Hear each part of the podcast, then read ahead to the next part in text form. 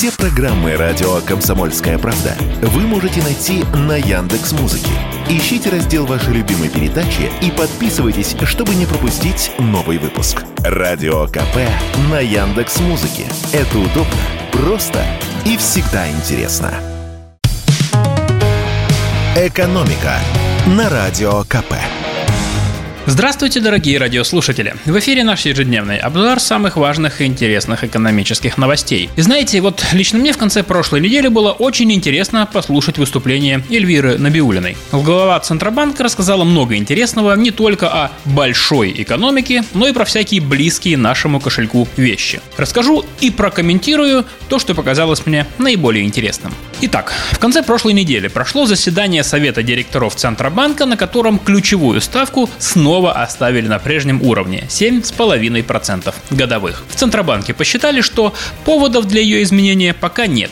Риски разгона инфляции все еще высокие, поэтому понижать ставку в Центробанке не хотят. Впрочем, поводов повышать ее тоже пока не обнаружено. И после заседания Совета директоров прошла традиционная пресс-конференция главы ЦБ Эльвиры Набиулиной, на которой она, конечно, не могла обойти стороной вопрос банковского кризиса в США. Там сразу несколько банков приказали долго жить. Правительству США пришлось их спасать и тратить на это громадную сумму – больше 300 миллиардов долларов. Отсюда важный вопрос. Если Америку накроет серьезный кризис, как это отразится на нас? По словам Набиулиной, прямого влияния на российскую финансовую финансовую систему тут нет. Но эта ситуация может увеличить риски рецессии всей мировой экономики. А для России замедление мировой экономики означает снижение спроса на наши экспортные товары, что может оказать дополнительное проинфляционное давление, объяснила Эльвира Набиулина. А я переведу. Если из-за проблем у американских банков начнется новый мировой кризис, то упадет и спрос, и цены на нефть. Тогда наш бюджет будет зарабатывать еще меньше,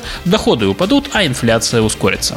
Еще наш Центробанк известен своей постоянной борьбой с нулевыми и около нулевыми ипотечными ставками. Набиулина объяснила, что из-за этого, во-первых, растет доля более рисковых кредитов. Во-вторых, выросла доля кредитов, которые выдаются людям, где нужно 80% своего дохода тратить на выплату долгов банку. Это очень рискованное занятие. Запретить полностью выдавать подобные кредиты Центробанк не может, но он способен повлиять на участников рынка и в крайнем случае Центробанк способен даже пролоббировать законодательный запрет на такую ипотеку. Кстати, права банковских клиентов в Центробанке планируют отстаивать и в других сферах. Там предлагают увеличить максимальную сумму, которую человек может перевести со своего счета в одном банке на свой счет в другом банке. Сейчас в рамках системы быстрых платежей без комиссии можно отправить себе только 100 тысяч рублей в месяц. В Центробанке предлагают увеличить эту сумму до миллиона 400 тысяч рублей. Но российские банки выступают против такой инициативы, ведь тогда они потеряют часть дохода от комиссий, которые мы с вами платим за денежные переводы. Поэтому сейчас обсуждаются компромиссные варианты. Например, увеличение суммы перевода без комиссии до 300 или 600 тысяч рублей. И напоследок давайте поговорим о нашем многострадальном авторынке и о его темной стороне. Помните, как в прошлом году все боялись, что в России вырастет число угонов? Тогда еще только начался дефицит комплектующих и была вероятность, что машины будут воровать, чтобы разбирать на запчасти. Так вот, число угонов в России резко сократилось. По данным компании «Ренессанс страхования», число обращений по причине угона по итогам прошлого года упало на 30%.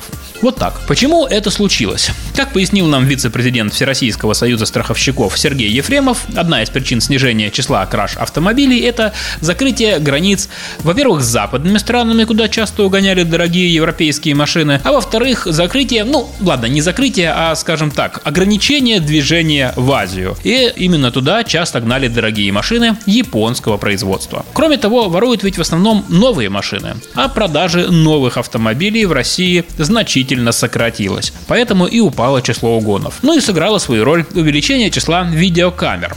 Полиция стала расследовать такие преступления более эффективно, и это тоже останавливает угонщиков, заверил нас эксперт. А теперь оглашу короткий список марок и моделей, которые облюбовали угонщики. Итак, Топ-5 самых угоняемых марок за прошлый год это Lada, Hyundai, Kia, Toyota и Mercedes. А самые угоняемые модели это Hyundai Palisade, Genesis G70, Hyundai Sonata, Hyundai Santa Fe и Kia Sorento.